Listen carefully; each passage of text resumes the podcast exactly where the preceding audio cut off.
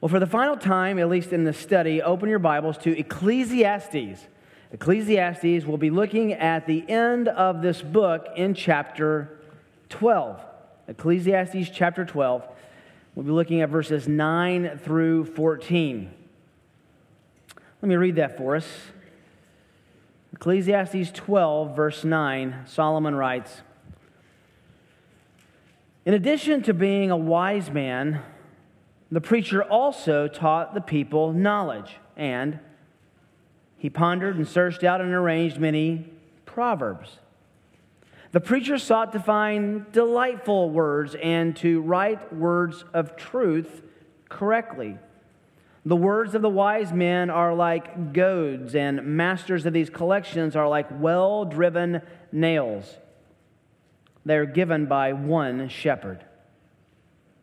But beyond this, my son, be warned. The writing of many books is endless, and excessive devotion to books is wearying to the body. The conclusion, when all has been heard, is this Fear God and keep his commandments, because this applies to every person. For God will bring every act to judgment, everything which is hidden, whether it is good or evil. The history of the world is really a series of chapters in the same book.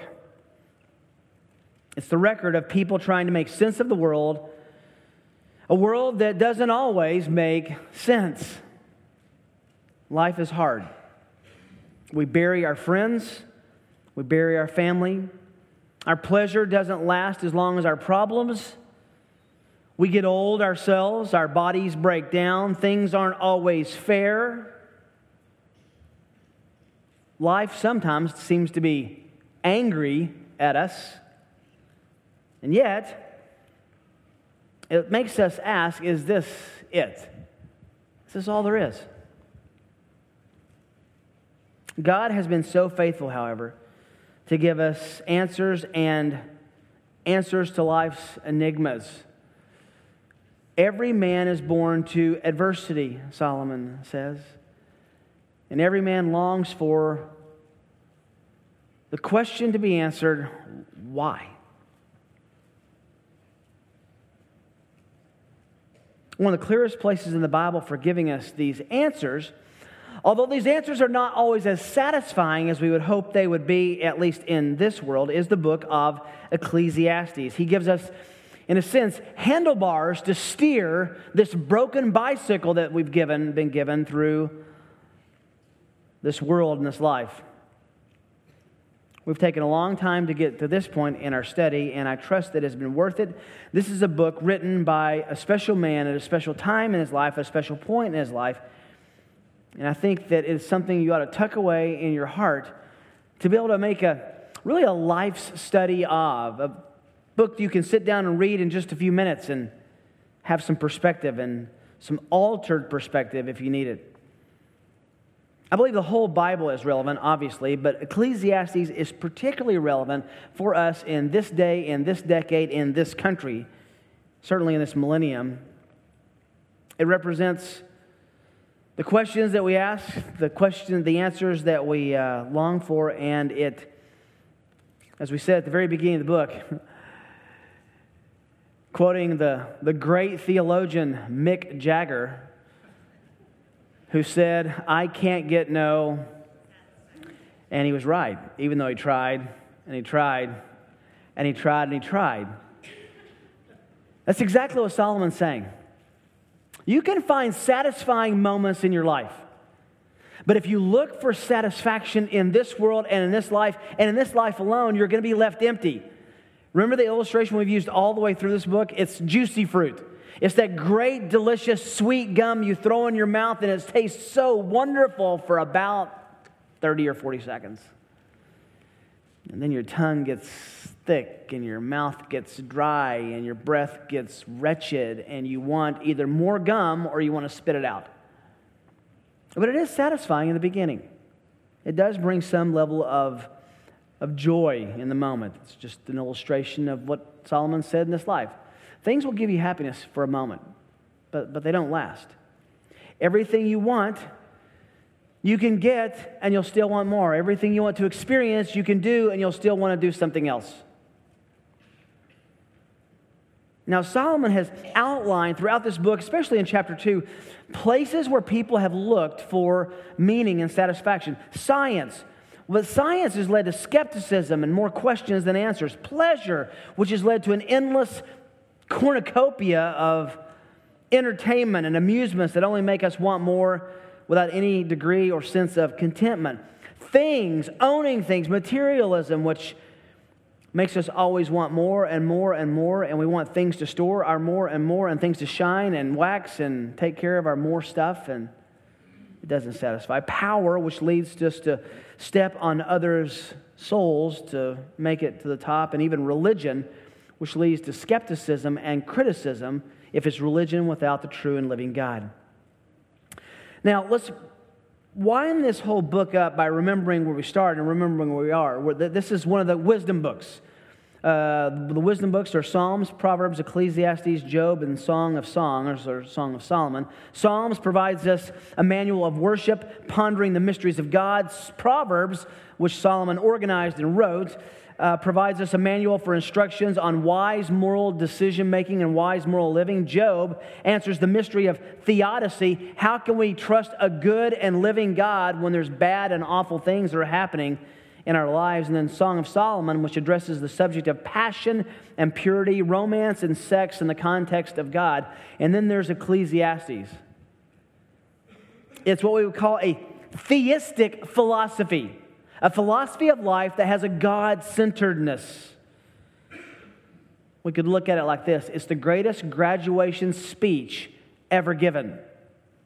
It's painfully honest. It asks questions that can only be asked by a man who's willing to be honest with himself and honest with life. How can you find meaning in life? in a world of painful injustices, meaningless repetitions, short lived good times, work and work and work. King Solomon cuts through all of that, clears up the muddy water with divine wisdom and insight. He's the third king of Israel, the last king of the united monarchy, as you know, the wisest man to ever live except for Jesus himself rich beyond his wildest imagination. Imagine having so much money, there was nothing, literally nothing you could not own if you wanted to buy it. You were that wealthy. He had unmitigated power, meant that he could experience anything he wanted. The resources and the power to have anything and do anything. And he had all he wanted and did all he wanted. And still, he said, Vanity of vanities, all is vanity. We know that his life was wrecked, 1 Kings 11 tells us, by pagan women who he brought into his life, who 1 Kings 11 say, says, turned his heart away from God after being warned and warned, don't bring these godless women from foreign nations who are worshiping uh, vain idols into your life in romance and love. He loved them more than he loved God, and they turned his heart, sure as God prophesied, they turned his heart away from the true and living God to serve, worship, and build altars in Israel for these idols. His life wrecked and crashed and burned. At the end of, uh, at the middle rather, of 1 Kings 11, you, you hear the last of Solomon, and it's not a good ending. But Ecclesiastes tells us that sometime before the end of his life, he came to his senses, returned to God, regained perspective, and that's frankly hope for all of us. It's never too late to turn back to God. I remember a a junior high youth pastor who over and over would say this phrase, and it stuck all these decades later. He said, Listen, students, you can take 10, 20, 50 steps away from God. but it's only one step back in repentance. That's a great insight. Solomon turns back to God and he writes and pens Ecclesiastes. It's been called the black sheep of the Bible. Many rabbis that would debate over whether or not hands should even touch this book. It's been viewed with profound skepticism, supreme suspicion. Most liberals like to separate it into different authors the preacher, the wise man, the skeptic. But there are dangerous examples of conservatives who've flirted with really unrational views of this book. For example, the Catholic view of this book is this the musings of a rational man trying to reason himself to God. Others think it's a preacher who comes to despair that all is hopelessness. In other words, it's a book of gloom and doom. Another says it's an attempt to reason yourself to God. The Scofield Reference Bible, this is hard to even read. The Scofield Reference Bible, which I grew up on, in the, note, in the study notes to Ecclesiastes says this quote, this is the book of man under the sun, reasoning about life. It is a book produced by human reason and apart from revelation. The philosophy it sets forth, which makes no claim to revelation, but inspiration is recorded for our instruction and represents the worldview of one of the wisest men, but is purely human thought. It is not truth from God as it is presented. End quote. Much as I love my old Scofield Reference Bible, it's just not true. There's no aspect of this book that has been not been rather the subject of debate and argument, authorship, date, message. And that makes me curiously tilt my head because the message of Ecclesiastes is this enjoy life under the sun before God. Why would anyone want to throw rocks at that book and that message when it's exactly what we most long to hear from God? We've looked at this message over and over and over. He says, Solomon says, life is broken. It's severely broken. The world is broken. But there are still enjoyments. And only a believer in God can take those enjoyments and give glory to God in them, knowing that there's still a greater joy in God Himself. That's the, me- the message. It's simple. Even more so, some people think that this is, this is wisdom and revelation at, at like the second story level that you need a, an intellectual ladder to get up to. And yet, as chapter 12 informs us at the beginning, Solomon says, Remember your Creator in the days of your youth, telling us that it's addressed to young people. It's a pretty heavy book addressed to young people, but I think it's a book that our young people need to hear. Life is broken, and only God can fix it. The title tonight is a fixed life in a broken world. We worked hard and long to get to this last paragraph, which tells us how to have a fixed life in a world that is severely broken. So let's break down these last verses, verses 9 through 14, into four responses to a broken world. Four responses to a broken world. This is Solomon's final admonition to, us. Four responses to a world that is broken. These are simple, these don't need a lot of explanation. You can take this to the fourth grade Sunday school class and read it to them, and they can take it in pretty easily. But that doesn't take away from the gravitas of this section, this paragraph, this admonition. The first response to a broken world is this Solomon says, Learn to listen to the right counsel. Learn to listen to the right counsel. And if you are let me use the biblical terms. If you were under 30, which was the kind of the youth was from 30 down, listen to Solomon.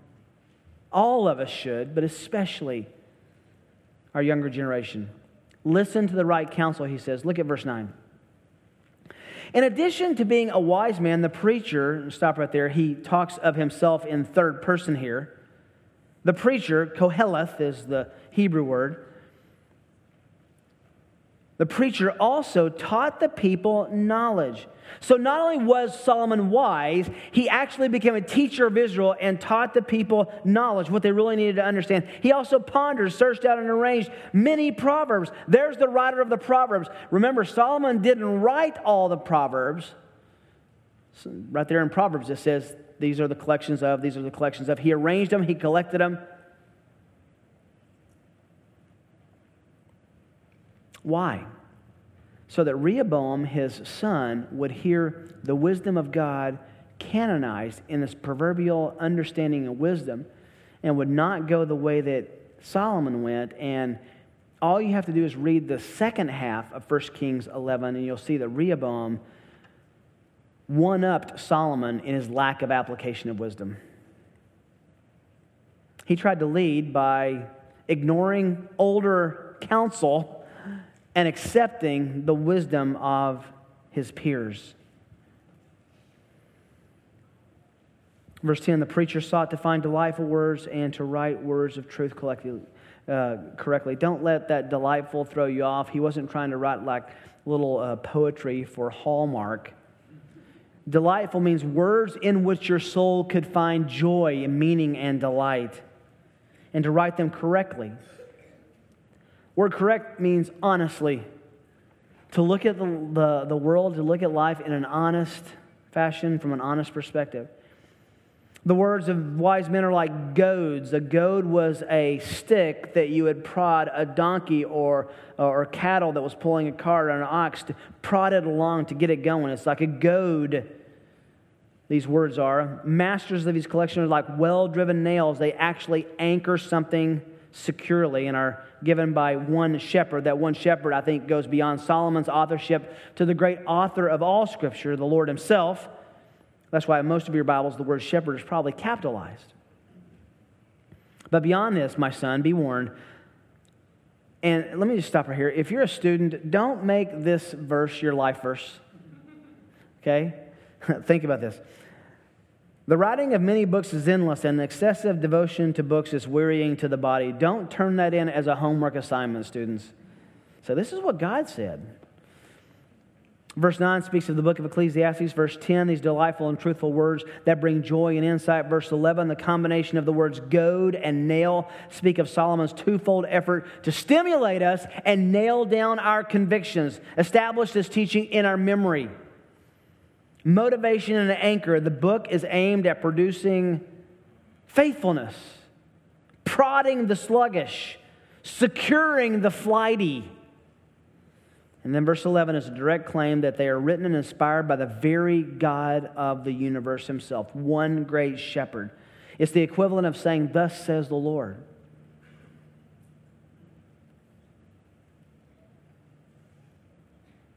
Solomon is saying, Listen, Listen to me. Listen to the right counsel.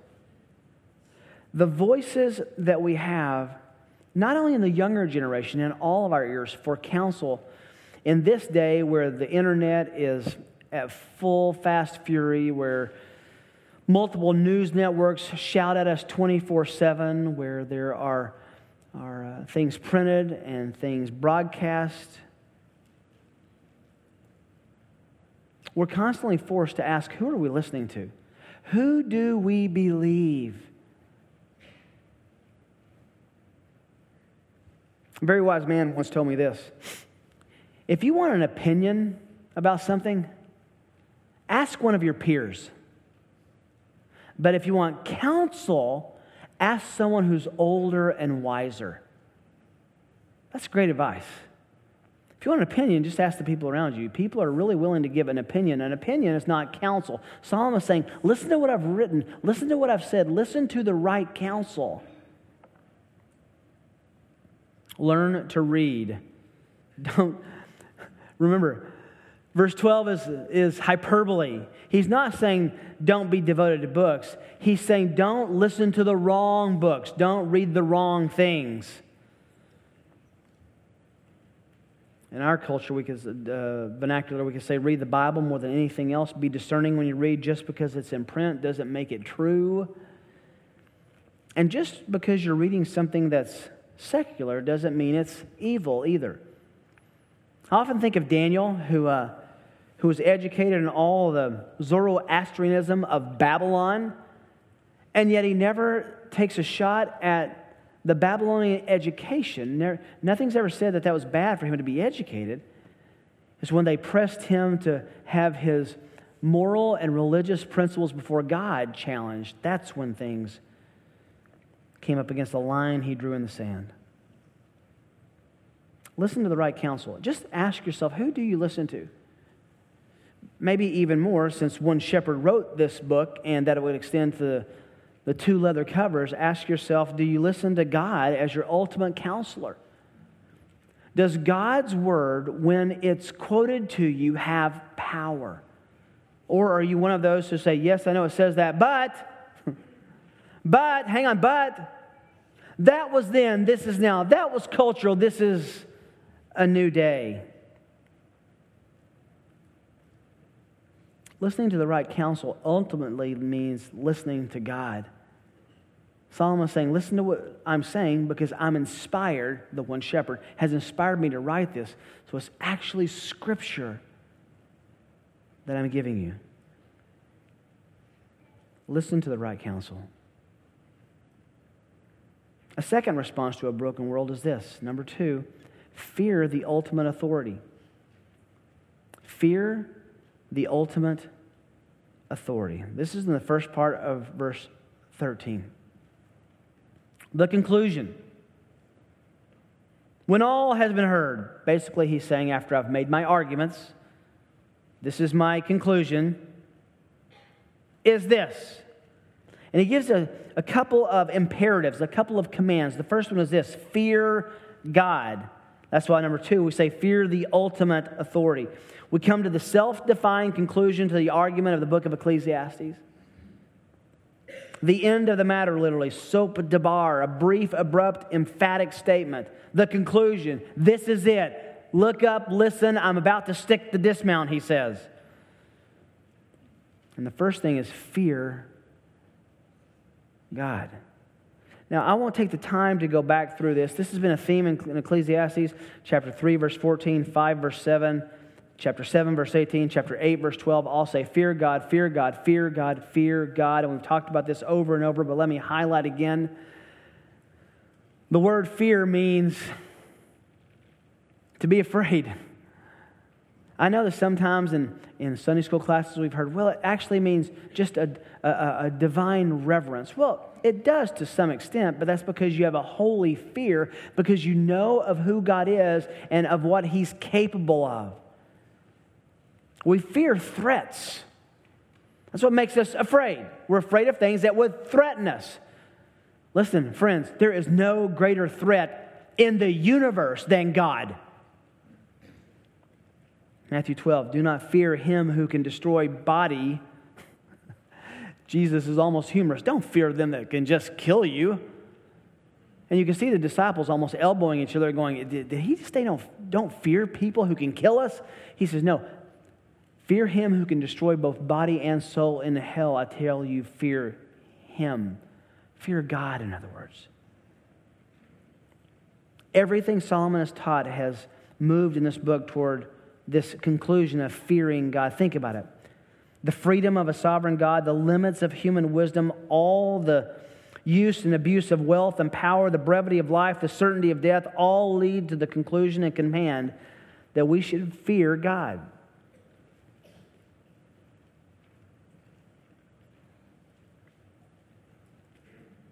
I remember R.C. Sproul saying that the greatest weakness of the church in our generation is that there's no fear of God in the pews. I think he's on to something. God is not our buddy. He's not the man upstairs. He's not a guy we check in with on Sundays.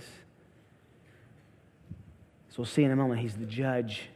He's the Lord, He's the Creator. He holds in His power the prerogative to judge in hell forever and the glory to save some by faith, by grace. Fear God. What I find interesting here is we can take a few minutes and explain what that means and give illustrations of what that means and talk about that and give footnotes. Solomon just says, Fear God. Fear God. Do you know why? If, if you struggle with fearing God, there's a significant reason why that is. It's that you don't know God. Because the greater we know God, the more we will naturally, as a reflex of our soul, fear Him. We know God well enough to revere Him properly only when we read His Word and understand the nature of His character and the depth of His attributes. A third response to life in a broken world, and I want to keep this short and staccato because Solomon does. He doesn't add lots of explanation. Number three, he says, Obey the sovereign Lord. Obey the sovereign Lord. We've seen the sovereignty of God all the way through this book. Look also in verse 13 Fear God and keep his commandments. And lest you think that's for someone else, he says, because this applies to every person. Obedience is at the heart of loving God. Obedience is at the heart of serving God. Obedience is at the heart of trusting God. Obedience is at the heart of worshiping God. Obedience is submitting to God. Jesus said, You will be known as a disciple when you obey God. He told the disciples, I'll know you love me when you obey my commands. I often think of 1 John chapter 2. It's a place I turn often to discuss obedience and uh, assurance, rather, with people when they ask themselves, Am I really a Christian? which is really a prevalent question in a lot of people's hearts. John says in 1 John chapter 2, By this we know we've come to know him Whatever he says next is pretty important. By this we know we've come to know him if, conditional clause, if we keep his commandments. There's obedience.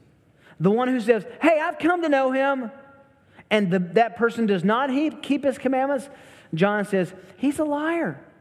And the truth isn't even in him. But whoever keeps his word in him, the love of God, has truly been perfected. By this, obedience, obeying God's commands. By this we know that we are in him. The one who says he abides in him ought himself to walk in the same manner as Jesus, as he walked. Obedience is not hard to understand, it's just hard to do. Most of us as believers, as Christians, understand what it means to obey. Our consciences have been enlivened. Very rarely do we need book, chapter, and verse to know whether we're doing right or wrong. The book, the book chapter, and verse does inform us. James says, To him who knows the right thing to do and doesn't do it, it's sin. We obey the sovereign God. Fear God, keep his commandments. You cannot know the commandments unless you read his word, right? Yes, this is the read your Bible more sermon. How can you possibly know how to keep the commandments that you don't know? You know, this brings up an issue of obedience. And when we talk about obeying the commands, it, it just brings up again this idea of postponed obedience. I think there's outright obedience, but I think there's also postponed obedience. This idea that we're going to obey God in this certain uh, category that, that we're convicted about. We're going to obey God in that someday or, or eventually or tomorrow or next week. Postponed obedience is actually disobedience. Fear God. Keep his commandments. And by the way, don't think that this is, don't think you're an exception. Look what it says. This applies to every man. No one gets a free pass. No one gets an excuse when they get to the Lord that I, I, I, didn't know your commandments. you understand that, especially you and I, with the Bibles that we hold and the church we go to and the friendships that we have, we are accountable to every word in this book. We're accountable to obey every one of its commands.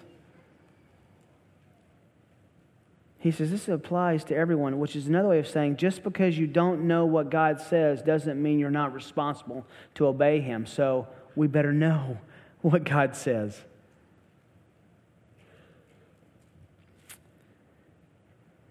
Then Solomon's final exclamation point on the whole book is number four.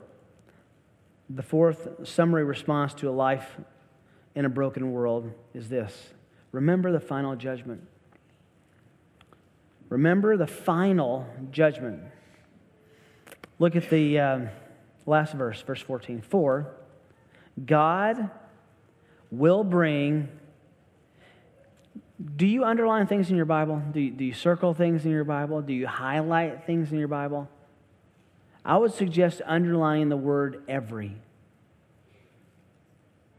For God will bring every act everything we do to judgment. Everything, there's another one to underline, everything which is hidden, whether it is good or whether it is evil. The all knowing God sees our points of obedience. He sees our, our moments of faithfulness as well as our points of disobedience. He'll bring everything to light. Here, for the last time, Solomon escorts you and me over to our own coffin. Says, Look over the edge. One day you will lie there, and your body will go into the earth, and it will decay, and yet your soul will stand before the judgment of the living God. It's been a recurring theme in Ecclesiastes chapter 3, verse 17, chapter 9, verse 11 says we'll be judged. Now, this is the point which is so amazing how this book ends. Everyone's going to stand before the judgment of God. That is the, the, the launching pad to the New Testament and the on ramp to the gospel. 2 Corinthians 5:10 says, "We all must appear before the judgment seat of Christ that each one may be recompensed for his deeds in the body according to what he has done, whether good or bad." Exactly what Solomon said. Hebrews 9:27, "It is appointed for man once to die, then the judgment." Not long ago, I had a discussion with someone I know who who actually goes to, to hunt ghosts. Sounds kind of funny and sounds kind of silly. Goes to haunted places to look for ghosts. I was quite surprised when I said, but that's impossible because it's appointed for man wants to die, then, then judgment. So, whatever phenomenon you're finding and whatever phenomenon you're, you're experiencing, that's not people. You may very well be experiencing something, but my suspicion is this it's the demonic world because it's not disembodied souls. Why? It's appointed a man wants to die, then the judgment. No one gets a second chance. No one gets a probation period. There is no purgatory in which you're going to purge your sins and people will pay you out of that situation to get you into heaven. That brings us to our need for the gospel, doesn't it? Because God in Christ has judged, judged the souls of those who believe. Every sin will be punished. Every act will be, will be punished. The evil in our hearts, the bad that we've executed, all sin will be punished either on the cross or in hell forever. So Solomon's ending verse is really the opening to understanding the truth of Jesus, the gospel itself.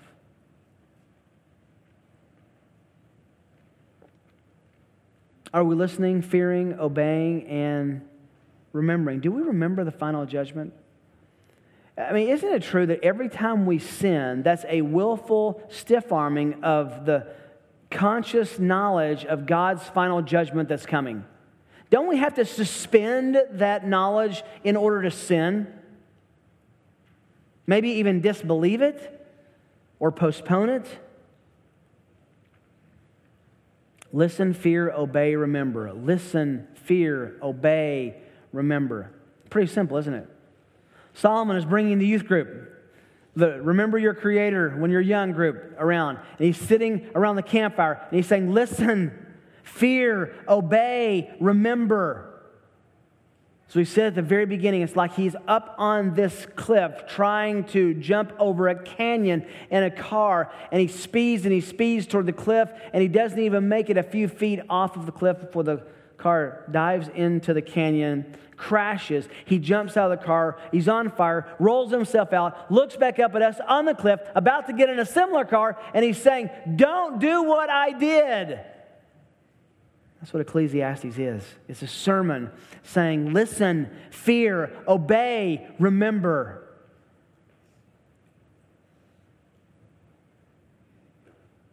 How do you respond to Solomon? George Swinnock, boy, this is so profound.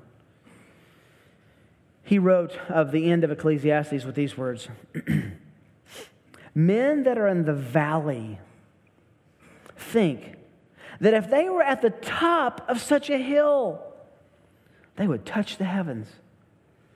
Men that are in the bottom of poverty or disgrace or pain think if they could get up to such a mountain, such measure of riches, honors, and delights, they could really reach out and hold happiness.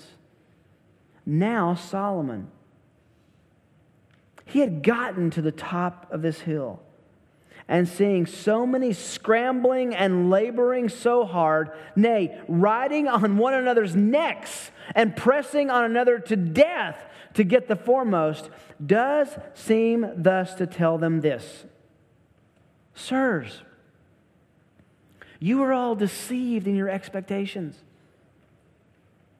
I see the pains that you take to get up to the place this place, thinking that when you get here, you shall touch the heavens and reach happiness. But I am here before you at the top of the hill. I have treasures and honors and pleasures in a variety and in abundance.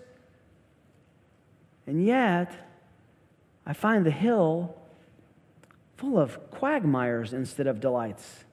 And so far from giving me satisfaction that it causes much vexation. Therefore, be advised. Spare your pains.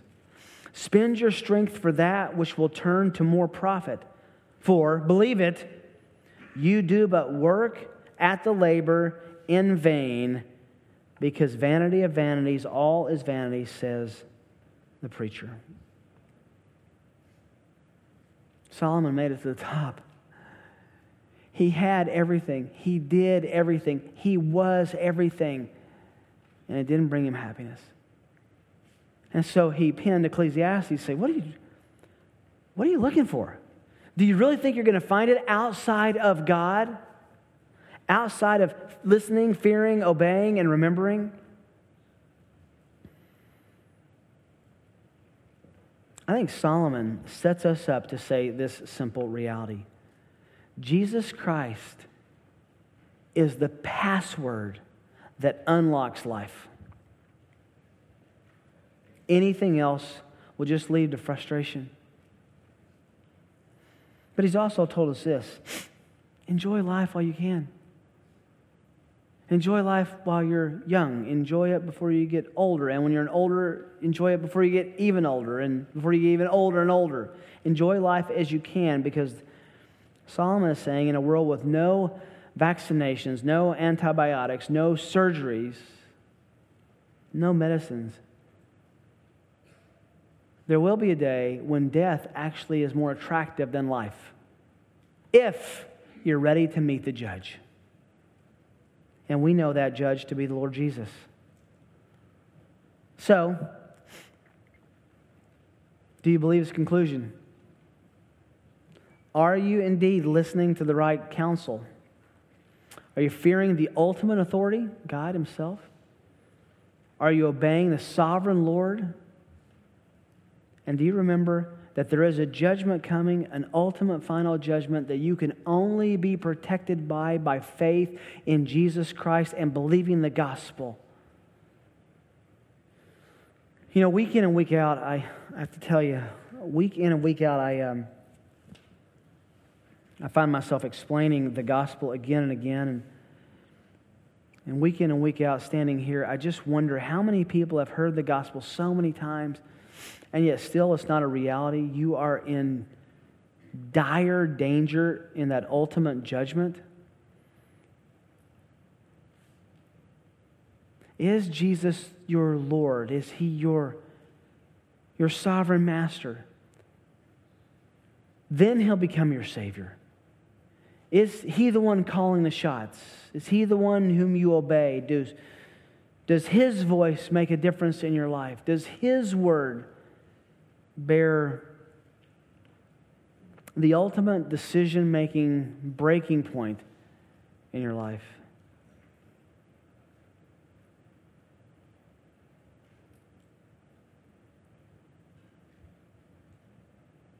You can't fear God. Can't keep his commandments. You can't be ready for the judgment, and you certainly won't listen to the right counsel unless your heart has been saved by grace through faith in Jesus Christ and the gospel. I trust that you won't leave tonight without making that a reality and making that right.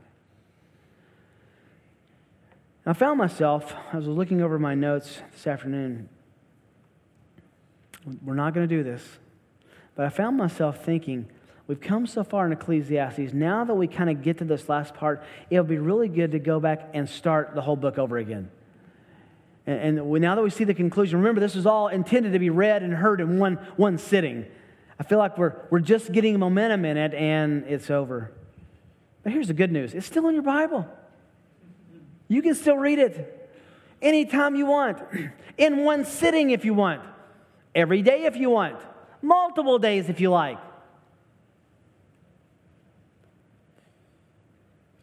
Leads us to a perfect point where we want to sit before the Lord in His table. I, uh, I want to approach tonight's uh, meditation at the table to just simply ask ourselves listen, fear, obey, remember.